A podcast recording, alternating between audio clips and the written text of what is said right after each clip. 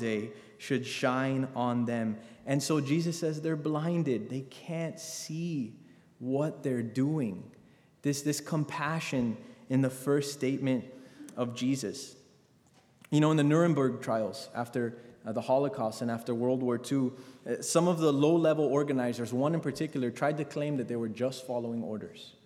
Uh, to remind you, right, the Holocaust, the atrocities, the murders, uh, one person said, No, I didn't know what I was doing, I was just following orders.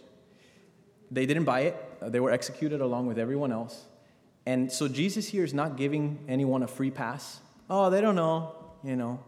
No, he, he's, he's talking about the depth, the depth of what is happening. If they understood the spiritual ramifications, the depth of what is going on, they could not continue to do this. But Father, forgive them because they don't know. They can't see or behold or really perceive what they are doing. And with this, Jesus, um, he sets the tone for everything that's about to happen right? He sets the tone. Oh, how's Jesus feeling when he cries out, God, you've forsaken me? How, what's Jesus thinking when he says it's finished? He's thinking, God, please forgive them. You, you can almost imagine with every other phrase you're going to hear tonight God, please forgive them. God, why have you forsaken them? Forsaken me. God, please forgive them. I'm so thirsty. God, please forgive them. He sets the tone, he sets the stage, he sets the foundation for everything else that is going to happen. And with this, we think, or I think, do we, do I apply that to my life? Right? And, and I have scriptures here. I'll read through um, a couple of them quickly. Matthew chapter 6, verse 14 and 15. If you forgive men their trespasses, your heavenly Father will also forgive you. But if you do not forgive men their trespasses, neither will your Father forgive your trespasses. That's heavy stuff. Mark chapter 11, verses 25, 26. And whenever you stand praying, if you have anything against anyone, forgive him, that your Father in heaven may also forgive your trespasses. And then it repeats, But if you do not forgive, neither will your Father in heaven forgive your trespasses.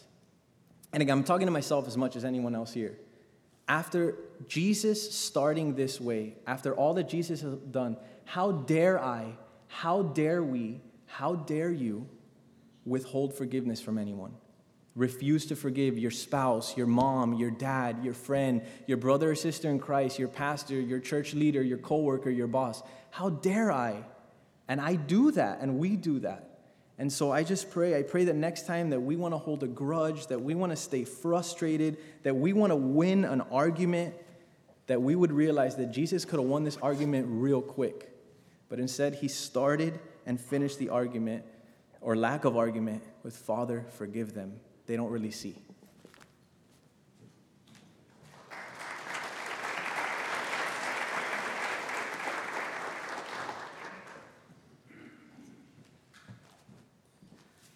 Uh, good evening. My name is uh, Chad, and I, we're going to pick up the story um, in Luke chapter 23, verse 35. And uh, let me open up in a brief word of prayer. Dear Jesus, thank you for everybody who's here right now, God. Just speak to them, speak through me, Lord. Have your way in our lives. In Jesus' name, amen. And so Christ's second statement on the cross comes from the interaction he has with one of the two thieves that are being crucified on either side of him. And so now, reading from Luke chapter 23, verse 35. And the people stood looking on, and even the rulers with them sneered, saying, He saved others, let him save himself, if he is the Christ, the chosen of God. The soldiers also mocked him, coming and offering him sour wine, and saying, If you are the king of the Jews, save yourself. And an inscription also was written over him in letters of Greek, Latin, and Hebrew This is the king of the Jews. Then one of the criminals who were hanged blasphemed him, saying, If you are the Christ, save yourself and us. In Luke 23 39, this must have been a culmination of the insults that had been going on for minutes, if not hours. In verse 40, which we'll read, the other criminal rebukes the first one for blaspheming Christ. Yet we know from the other gospel accounts in Matthew and Mark, both criminals were insulting Jesus at some point. Different versions of those gospels render phrases about both thieves like, they reviled him, reproached him, speaking abusively, harshly, and insolently. Yet at some point, for some reason, For the second thief, the mocking stopped. And in verse 40 and 41, he rebukes the first thief, saying, Do you not even fear God, seeing you are under the same condemnation? And we indeed justly, for we receive the due reward of our deeds, but this man has done nothing wrong. And at, at what point did the one criminal realize not only are we wasting our breath, but we shouldn't be making fun of this man? We don't know a lot about this criminal, not even his name. The Bible uses three different adjectives in the four Gospels for this guy robber, criminal, and transgressor. He may have known about Jesus, or being imprisoned, he may have known very little about Jesus until that day. If he didn't know much about Jesus, one striking thing is the insults being hurled at Jesus by the chief priests, scribes, and rulers. These aren't your typical public execution insults. Historically, at public executions, the vitriol toward the criminal would be vengeance for the victims of the crimes or how the criminal's been cut down to size. Instead, we hear phrases like, You saved others. He saved others, save yourself. That doesn't sound like a crime, saving others. Or equally disturbing, save yourself if you're the Christ.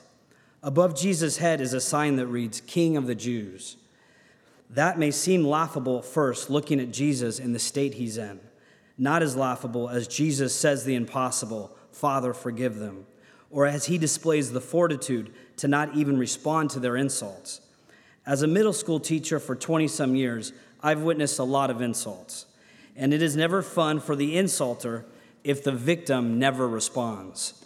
Also, the case of the insulter is always weakened when the victim doesn't respond. Usually, you hear responses from the victim, phrases like, I'm not scared, or I don't care what others think, signaling to everybody you're scared and care what everyone thinks. As the minutes drag on at Calvary, there are only two teams forming. Which team would one want to be on? The sarcastic, cynical, mockers, scoffing team, or the side of, with someone who saved others and says, Father, forgive them?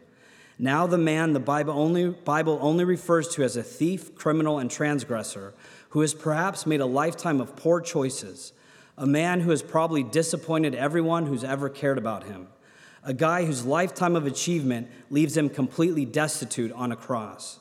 He is faced with a decision and with limited information at that. Without even having all the facts or having all the understanding, only one side makes sense. In verse 41, he says, For we receive the due rewards of our deeds, but this man has done nothing wrong, implying we deserve all this harshness, pain, humiliation. We deserve this punishment. I've earned every bit of it. But this guy is innocent. All he seems to be accused of is saving others and saying he's king. And based on the character of his accusers, I'm starting to think he's right. In verse 42, the thief said to Jesus, Lord, remember me when you come into your kingdom. Just remember me. Here is a guy, as far as we can tell, never saw Jesus perform a miracle healing or feed the 5,000. The Jesus he sees, his physical appearance, is beyond human recognition. Yet he identifies Jesus as Lord and a simple, remember me when you come into your kingdom. I wonder what kind of response he was expecting. After making fun of Jesus a little earlier, no response wouldn't be out of the question, or maybe just a simple head nod. But when we come to Jesus as humble sinners and bring him nothing but our willingness to repent, Jesus never disappoints. He always exceeds anyone's expectation. I picture Jesus probably straining to turn his neck and looking at the thief right in the eye as he says the second statement from the cross in verse 43 Assuredly, I say to you, today you will be with me in paradise. There is so much implication in that phrase, today you will be with me in paradise. Today, meaning this pain and suffering is going to be over very soon. The end of this here is the beginning of paradise, bliss, joy unspeakable, happiness eternal. And not just you'll be in paradise, you'll be with me in paradise. Everyone at times feels lonely, unaccepted, or rejected. No doubt this thief did. That will end today, too. A guy may have never amounted to anything on earth, just hitched his ride to a winner. Jesus says, We're about to get out of here, you and me. That's all he needed. No questions necessary. No, tell me more about paradise, or are you sure today, or what time today, as the excruciating seconds dragged by. Nope, no more talk. Though dying, he's now more alive than he's ever been. As he witnesses the sky becoming dark in the middle of the day, the earth shaking, the temple curtain torn in two, a Roman guard crying out, Certainly this was a righteous man. All of these wild events become confirmation to one nameless thief on the cross. He just made the best decision of his life. A guy who had done nothing worth remembering, who in his own words deserved the death penalty because of one decision, one belief, one simple confession in his last moments, a lifetime of mistakes washed away. This story gets recorded in the best selling book of all time and has been told and retold as the ultimate example that no one is beyond the redemptive power of Jesus Christ.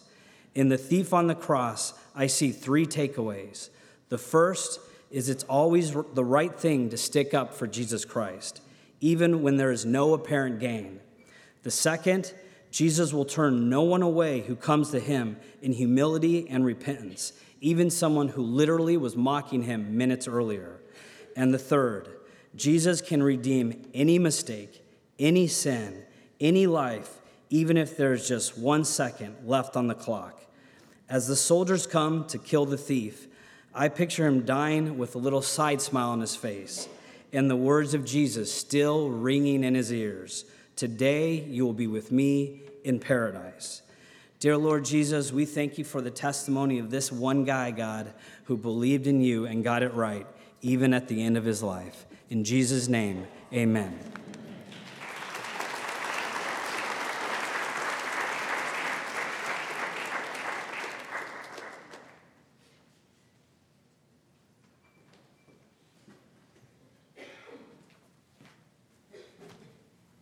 Good evening. Please turn to John chapter 19.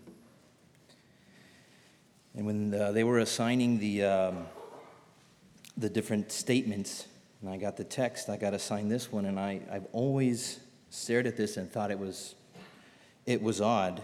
Uh, I don't think it's so odd anymore. It was always one of the, the one of the seven that I was like, but why is this here? It's in John chapter 19, starting in verse 25. Jesus has been on the cross for a while now.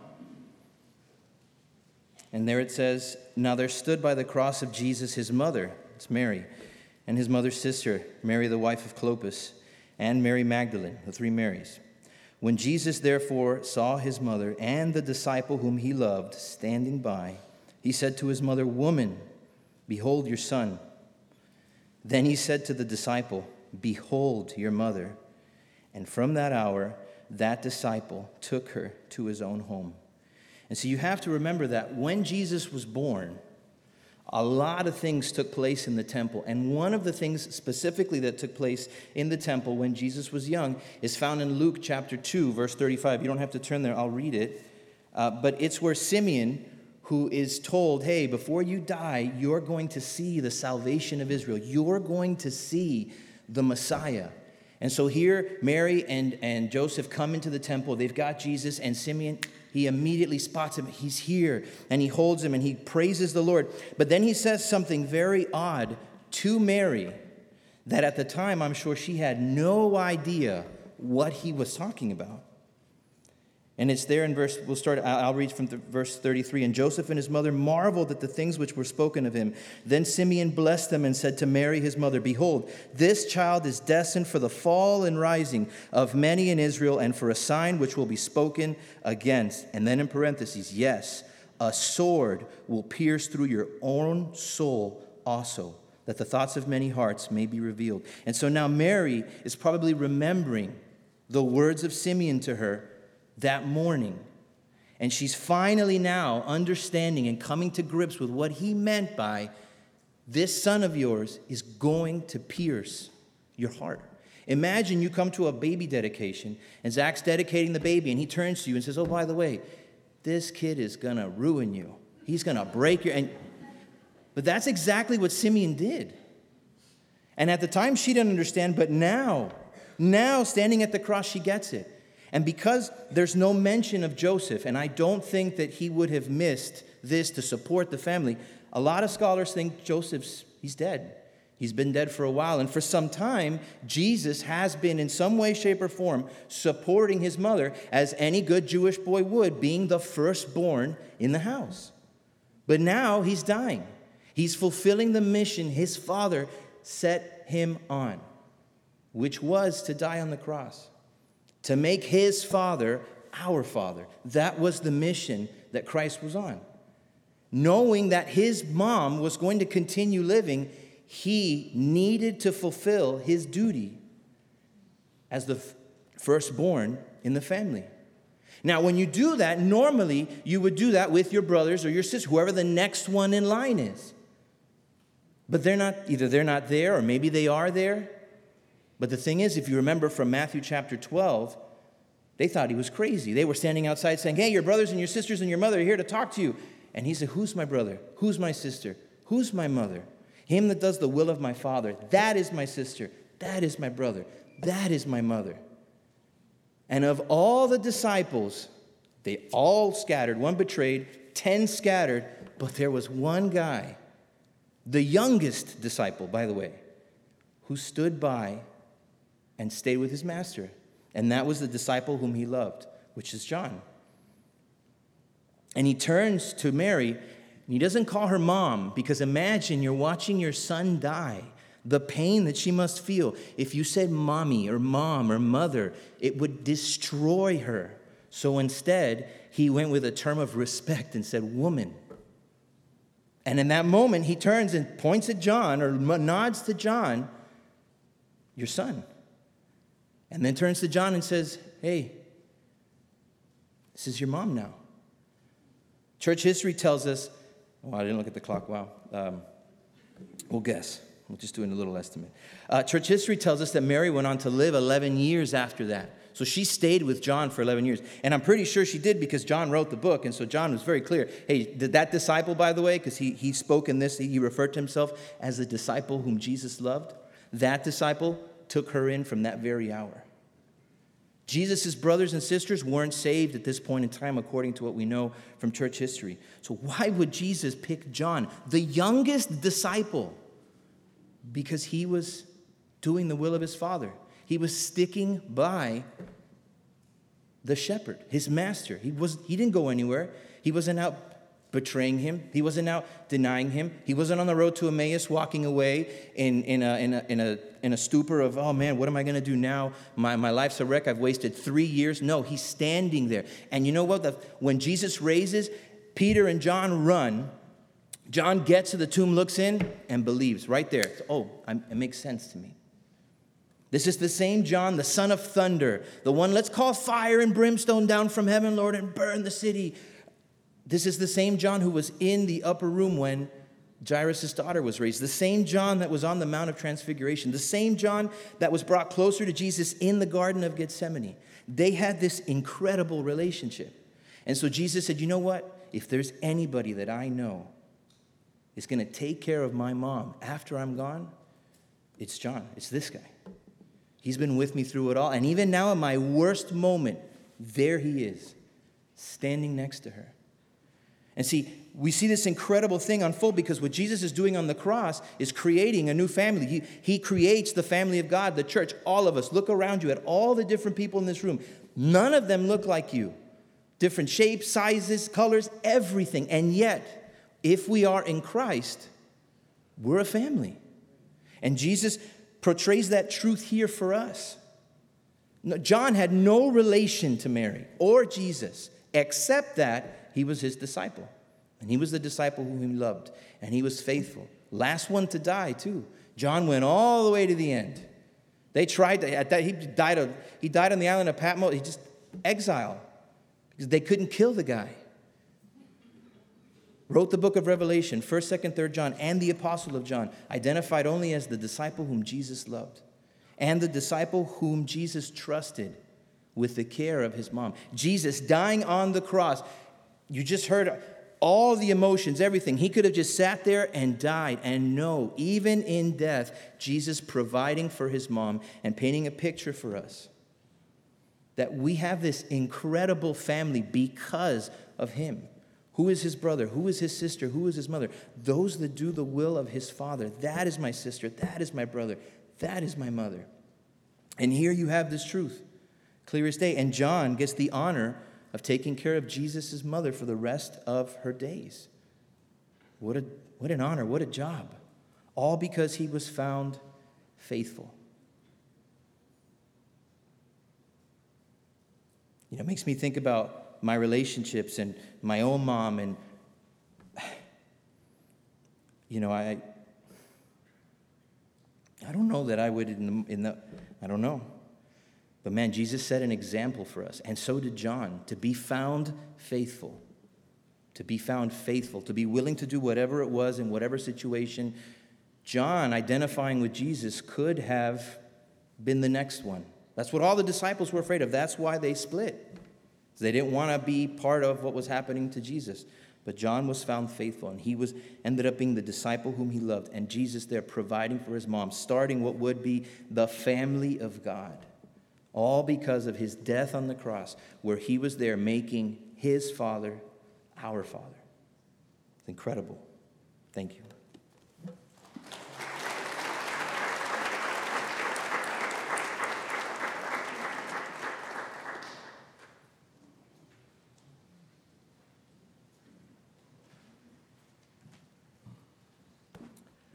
Please open with me your Bibles to Mark chapter 15.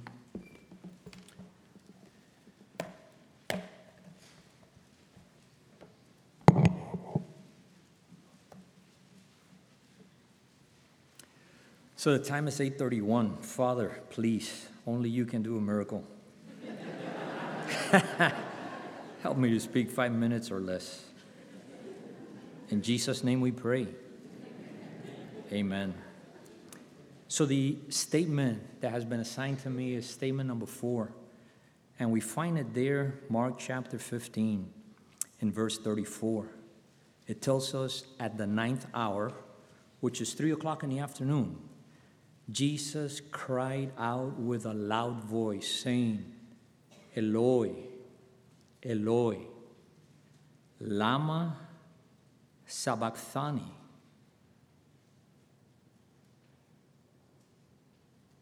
Which is translated, My God, my God, why have you forsaken me? The words of Jesus from the cross, right here, they're so hard that they wrote it in the original language in which he proclaimed it.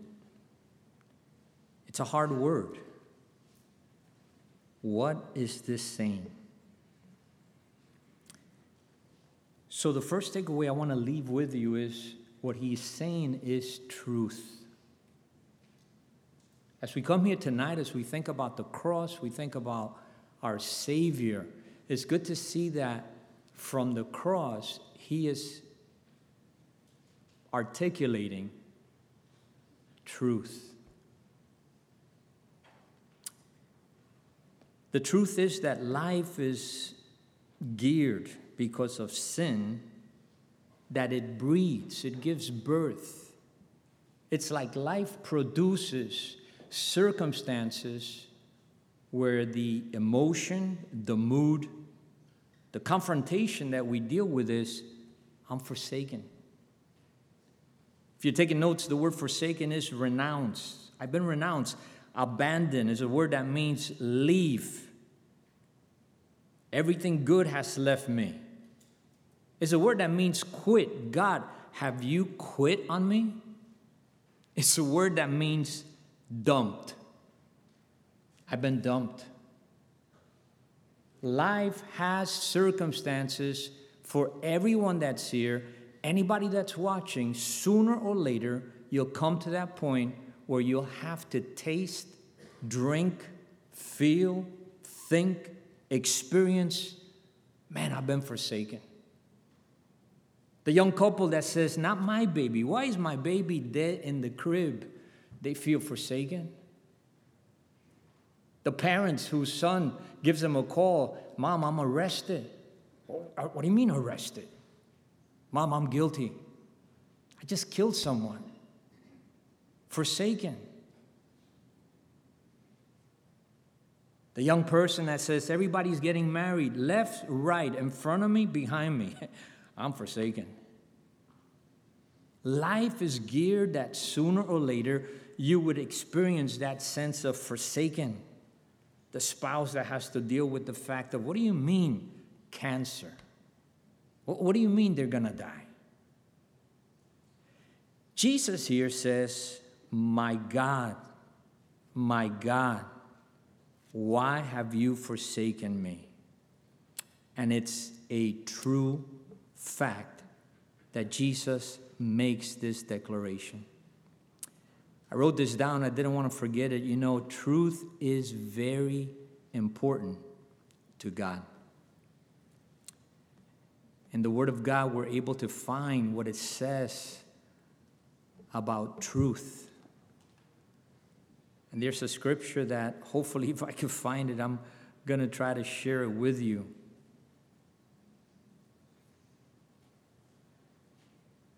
In the Psalms, chapter 34, verse 4. For the word of the Lord is right and all his work is done in truth. Psalm 51, verse 6 Behold, you desire truth in the inward parts, and in the hidden parts you will make me to know wisdom. Jesus here truly made a declaration my God, my God, why have you forsaken me? So some scholars look at this and they think that Jesus here is struggling. That in the struggles, Jesus is experiencing struggles. But many scholars know that what Jesus is doing here is he's quoting Psalm 22. Put a marker in your Bible. Go with me to Psalm 22. As you go into Psalm 22, we'll read it. It's a psalm that the disciples were familiar with, Jesus was familiar with. And so the question is is Jesus struggling? As a man, of course he's struggling, but he's fully man, and at the same time, he's fully God. Psalm 22 My God, my God, why have you forsaken me? Why are you so far from helping me? And from the words of my groaning. Oh my God, I cry in the daytime, but you do not hear. In the night season, I'm not silent. But look at the declaration here. The psalmist is writing this, a messianic psalm, pointing to the cross, but you are holy. You are enthroned in the praises of Israel. Our fathers trusted in you. They trusted, and you delivered them. I stop again. I look to your eye. I hope you see this in the sense of forsaken. The truth we see here also something that is so valuable, and that is that there's a testimony. Here, Jesus is giving you and me tonight a testimony that I don't know what you're going to go through. You don't know what I'm going to go through. But the testimony is that if we get acquainted with the Word, if we hide the Word of God in our hearts, at the worst moments in life, Jesus, the first time he's separated from God the Father, it's the sin that separates us from God. God's ears not shortened that he cannot hear, his eyes are not blind that he cannot see. It's sin. And so Jesus here, he takes the sin of the world upon him, and for the first time, Jesus experiences a separation between him and Father God like he's never experienced before. And he has that sense of forsaken. But yet, what does he do?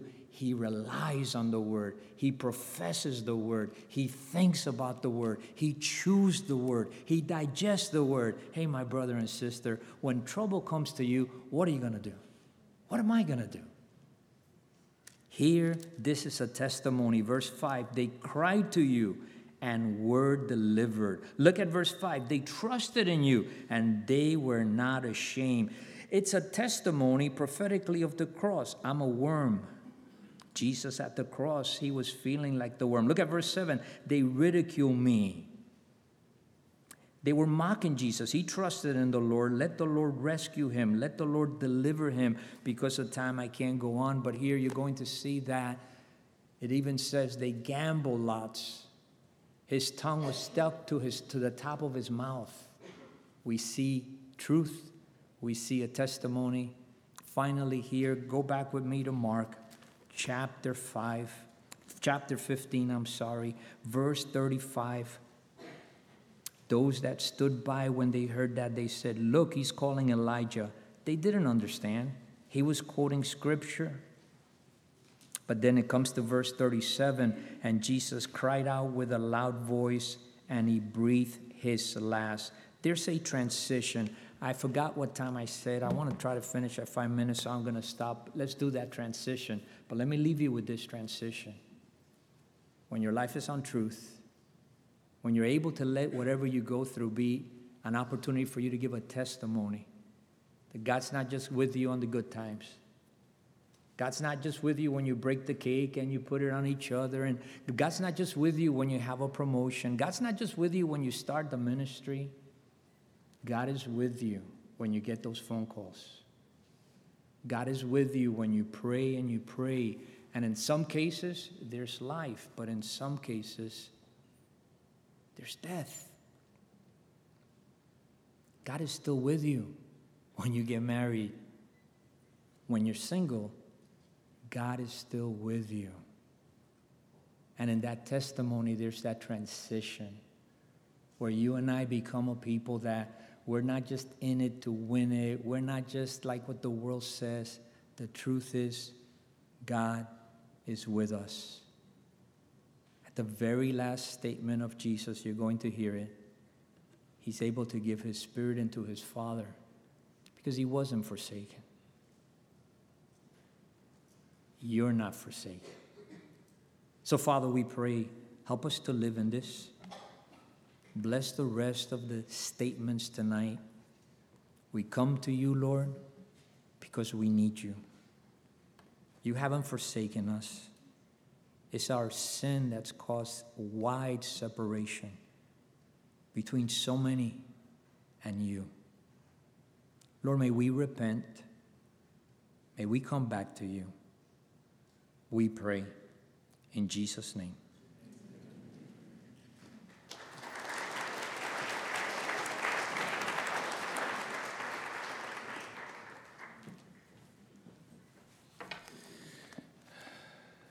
John chapter 19,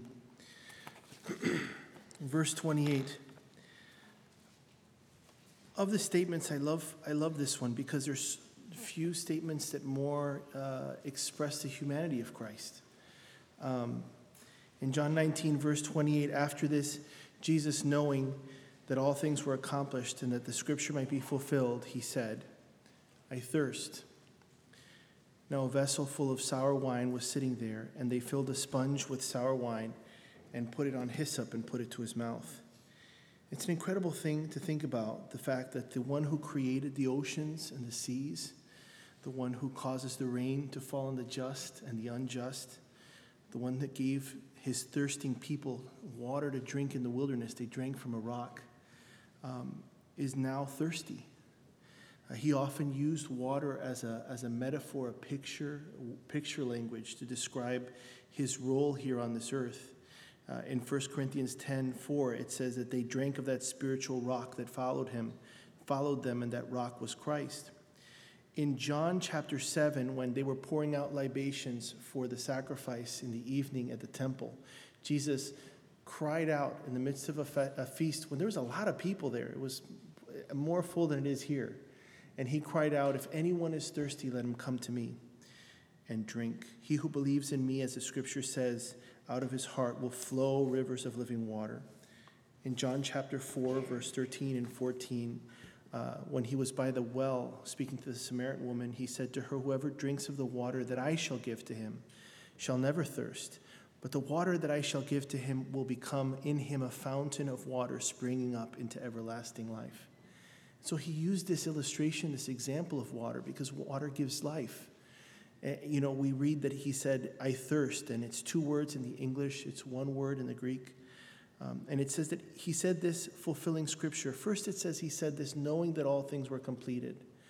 It's an expression of his own need. It, it, it's something that I, I don't doubt many of us here at some point have said, I'm thirsty. And I'm thirsty. I'd like some water. And Jesus spoke that, but he spoke it after all things were completed. He waited for the price to be paid, for all of the suffering that needed to be suffered to be suffered, so that we would be able to gain entryway into eternity before he addressed his own physical need. He addressed the need of his mother, he addressed the need of the world, and then he said, Man, I'm thirsty. It's this twice that he was offered something to drink in the, in the, the hours there at the cross. The first time they offered him uh, wine that was mixed with myrrh. It was a very strong drink and it was an anesthetic, and he refused it because he wanted to endure all the sufferings that needed to be endured in order, in order for us to gain entry into heaven. But here, after he's finished that, and they offer him sour wine to drink, which would be like wine vinegar, um, he accepts it because of his thirst. It says it was fulfilling scriptures. In Psalm 22, verse 15, it says, My strength is dried up like a potsherd, and my tongue clings to my jaws. You have brought me to the dust of death. In Psalm 69, verse 21, it says, They also gave me gall for my food, and for my thirst they gave me vinegar to drink. And there was no record of him drinking anything since the Last Supper, which was several hours before. Um, he had been uh, wounded severely and uh, he had bled quite a bit, so he was very likely very dehydrated for him to be going through this. And to think of the fact that he was human, that he knew thirst, that he knew suffering, he knew affliction, he knew pain, is something that's an incredible comfort to me and to all of us. Because when we go through suffering, we don't serve a God that is removed from our suffering, far above there in the clouds, never affected, never touched by our pain. He knows what thirst is.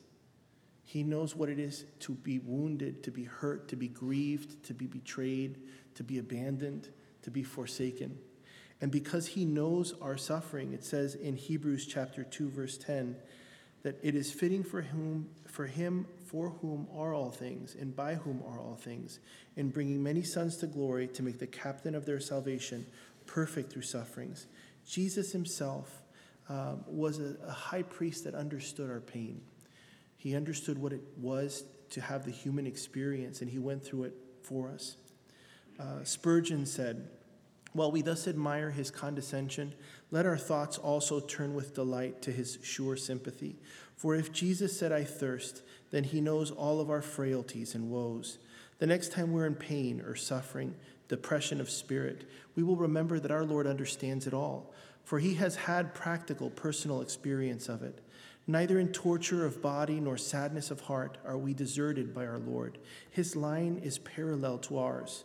The arrow which lately pierced thee, my brother, was first stained with his blood.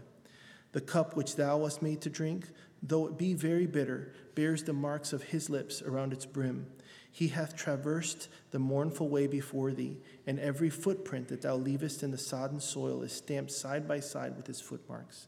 Let the sympathy of Christ, then, be fully believed in and deeply appreciated, since he said, I thirst.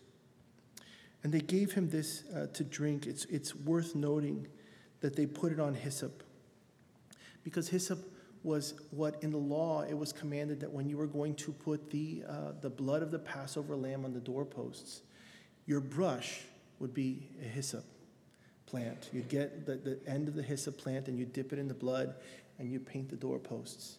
And now, as he's coming to the end of his sacrifice and he's paid the price, they're taking that same plant, they're attaching it to a long stick and dipping it in gall for him to fulfill the scriptures.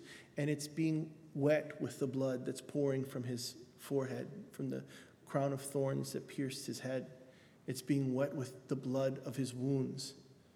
And I wonder how many of the people that were there saw the hyssop being pulled back and thought, I just used something like this to put blood on my doorpost to show that I have had an innocent lamb pay the price for my guilty sins. And because that lamb suffered, I can live. Jesus was a human, and he suffered as a human for us to be forgiven and to be made whole. Lord, thank you, God, for uh, suffering, uh, thirst, Lord, for us, being just like us, Lord, knowing our, our pain. And I thank you that you can have compassion on us in our suffering. In Jesus' name, amen.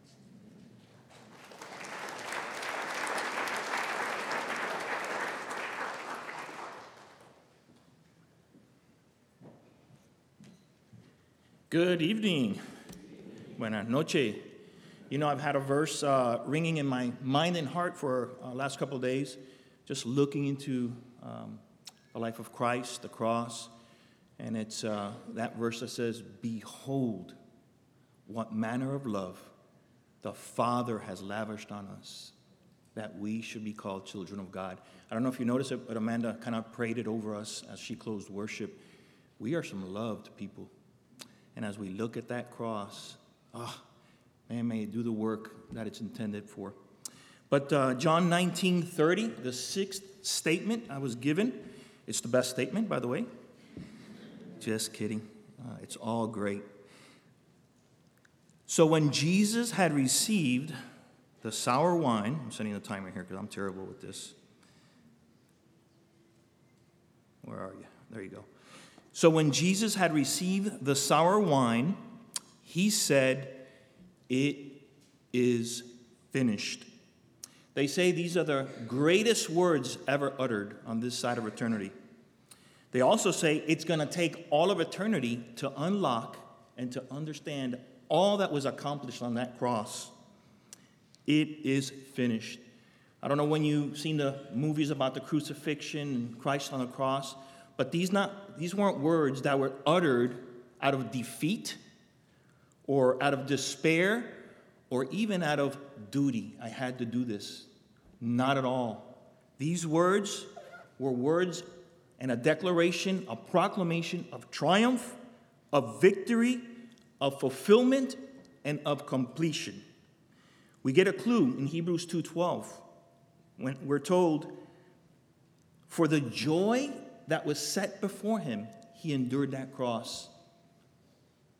See, he wasn't murdered, his life wasn't taken, he gave his life. The reason there was a joy on the other side of all that pain and all that suffering.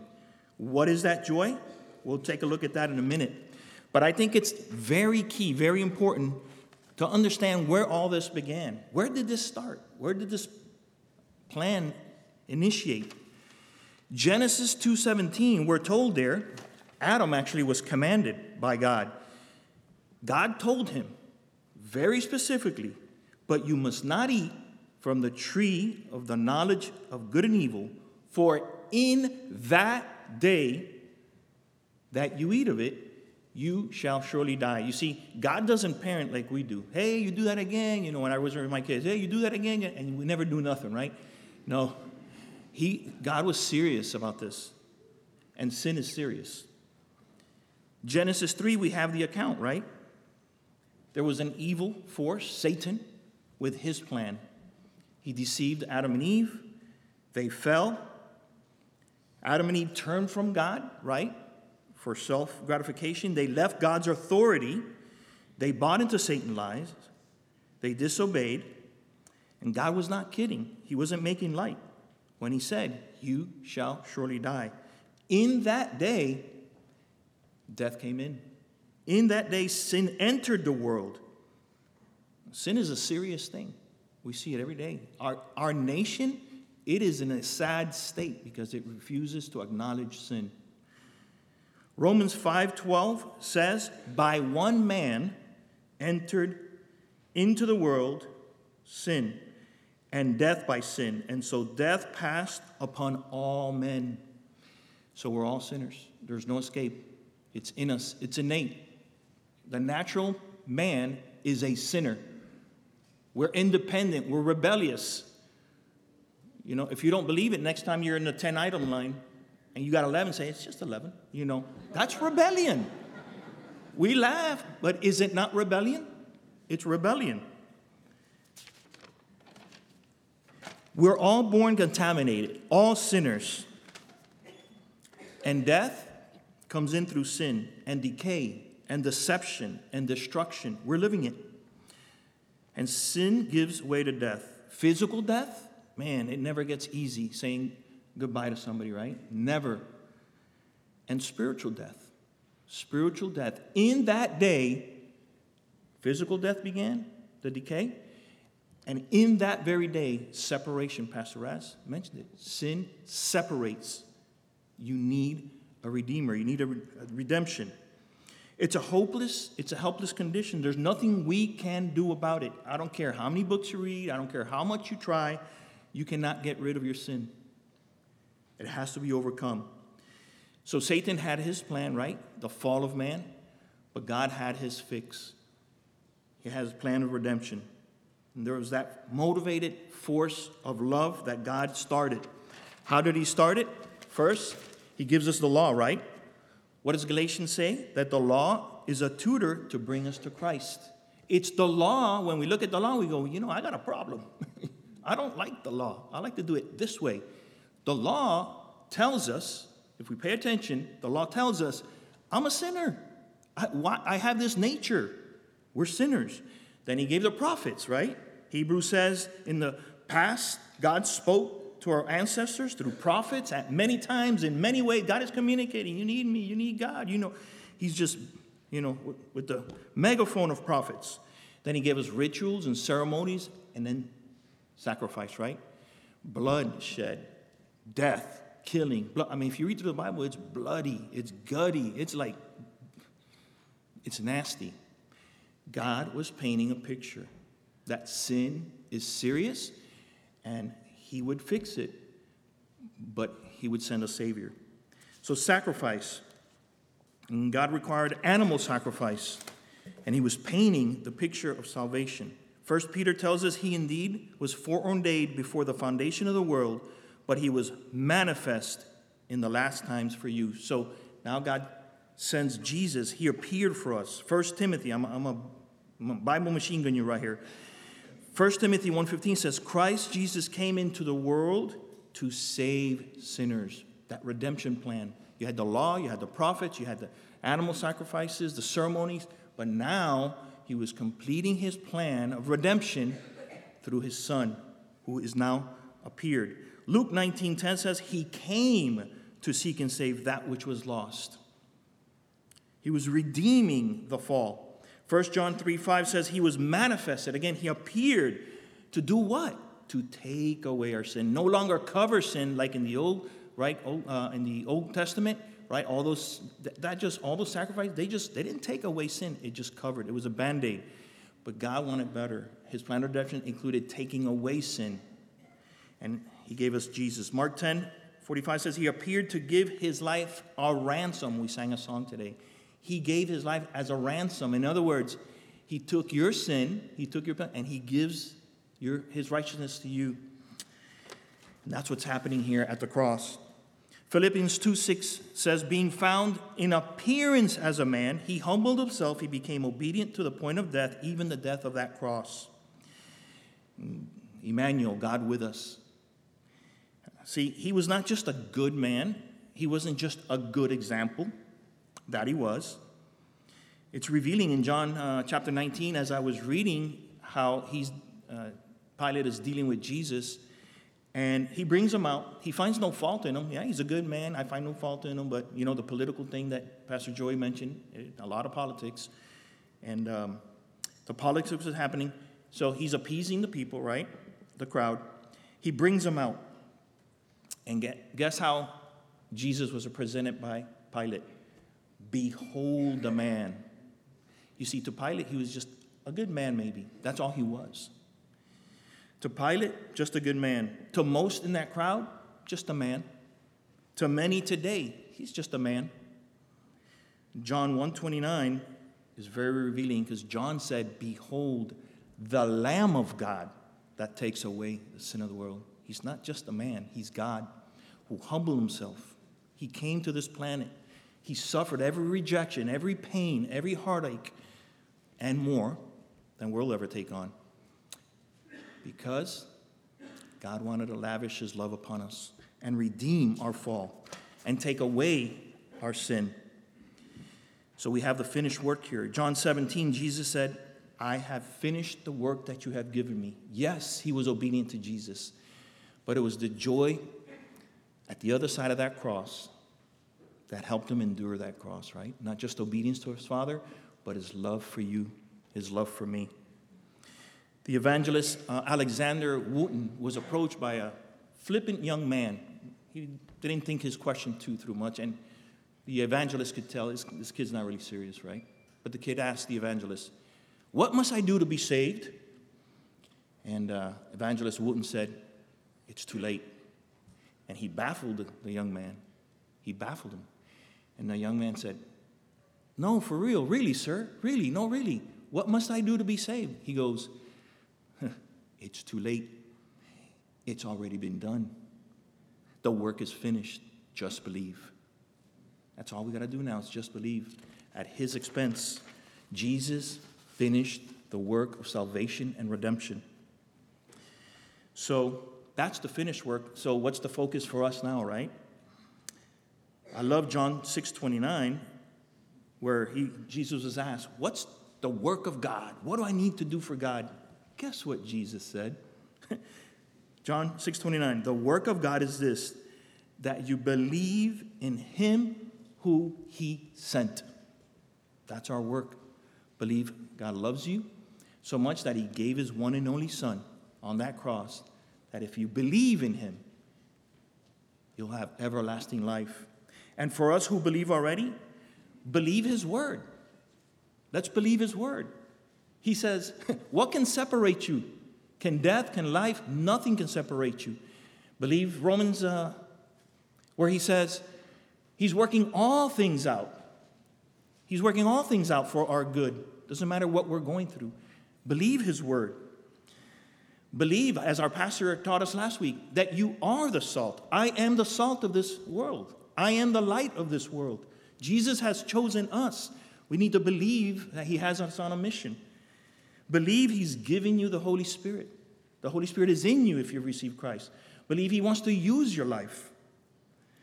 And believe that He who began this good work in you, He is the one that's faithful to complete it. Amen? Let's do something fun. On three, let's do it is finished. Mean it, mean it, and thank God in your heart. One, two, three. It is finished. And now I am too.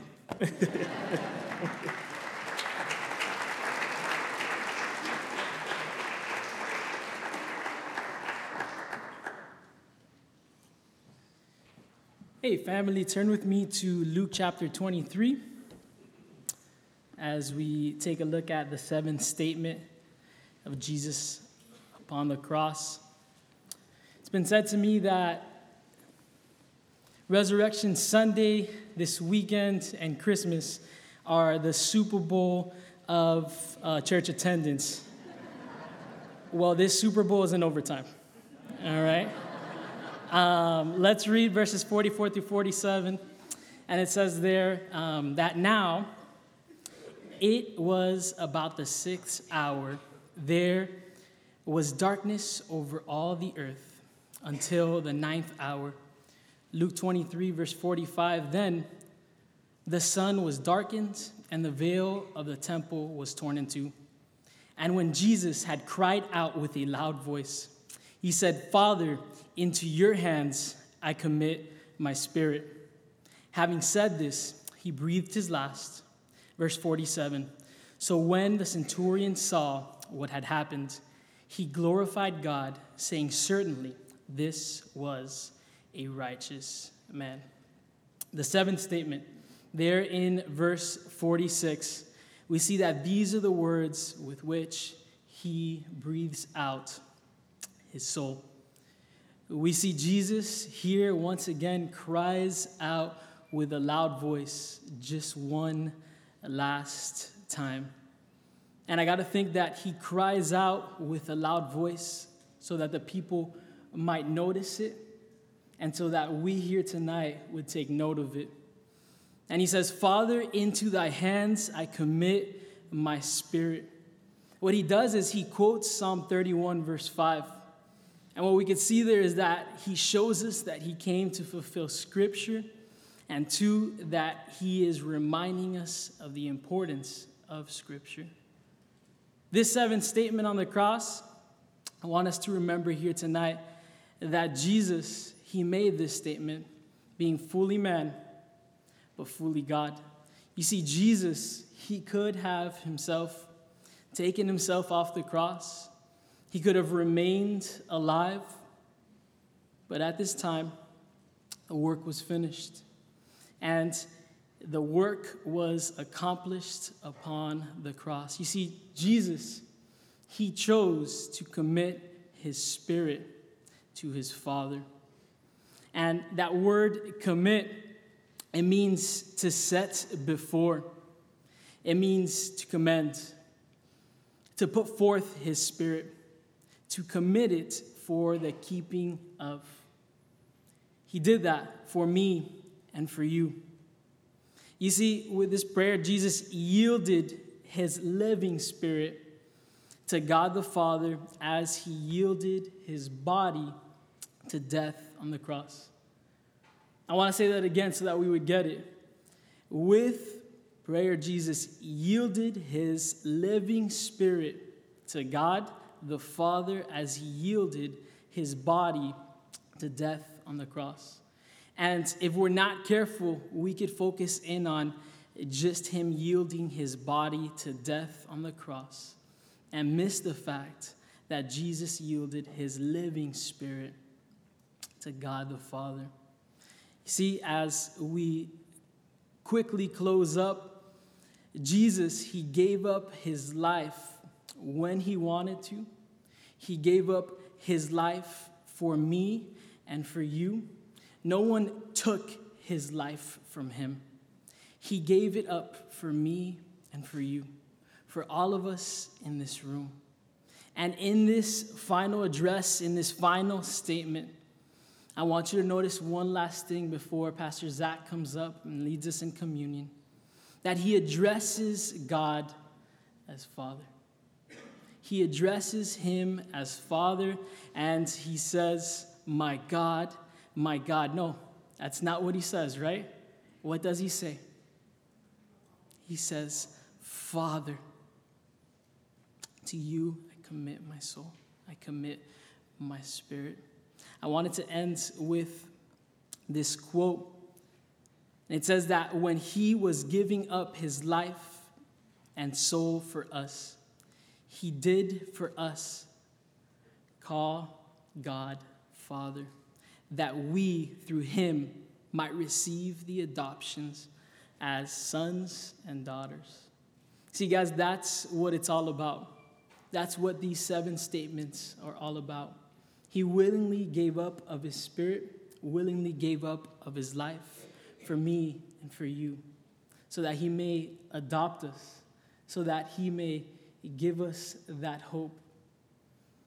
Without him, we had no hope. But, family, if we accept this as truth, we get to call him Abba. We get to call God Father. Let's pray, and then Pastor Zach will come up and close us in communion. Father, thank you so much for allowing us to go through the seven statements. God, may that be said of us that we would call you Abba. Thank you, Papa, for being so good to us. Thank you, Jesus, for what you did for us upon the cross. In Jesus' name we pray.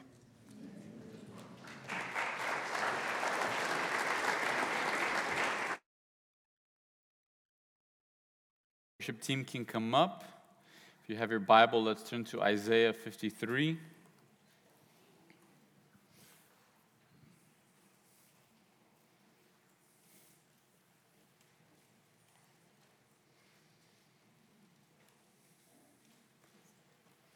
Isaiah 53.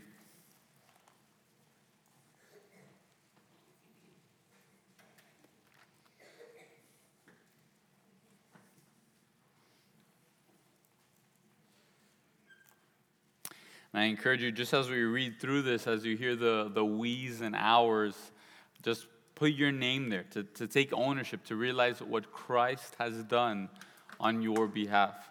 Isaiah 53, verse 3 tells us, He is despised and rejected by men, a man of sorrows and acquainted with grief. And we hid, as it were, our faces from Him. He was despised, and we did not esteem him. Surely he has borne our griefs and carried our sorrows, yet we esteemed him stricken, smitten by God and afflicted. But he was wounded for my transgressions, he was bruised for my iniquities, and the chastisement for my peace was upon him. And by his stripes I am healed. All we like sheep have gone astray. We have turned everyone to his own way. And the Lord has laid on him the iniquity of us all. He was oppressed and he was afflicted, yet he opened not his mouth. He was led as a lamb to the slaughter, and as a sheep before its shears is silent, so he opened not his mouth. He was taken from prison and from judgment, and who will declare his generation? For he was cut off from the land of the living. For the transgressions of my people he was stricken. And they made his grave with the wicked, but with the rich at his death, because he had done no violence, nor was any deceit in his mouth. Yet it pleased the Lord to bruise him. He has put him to grief. When you make his soul an offering for sin, he shall see his seed, he shall prolong his days, and the pleasure of the Lord shall prosper in his hand. He shall see the labor of his soul and be satisfied by his knowledge. My servant shall justify many, for he shall bear their iniquities.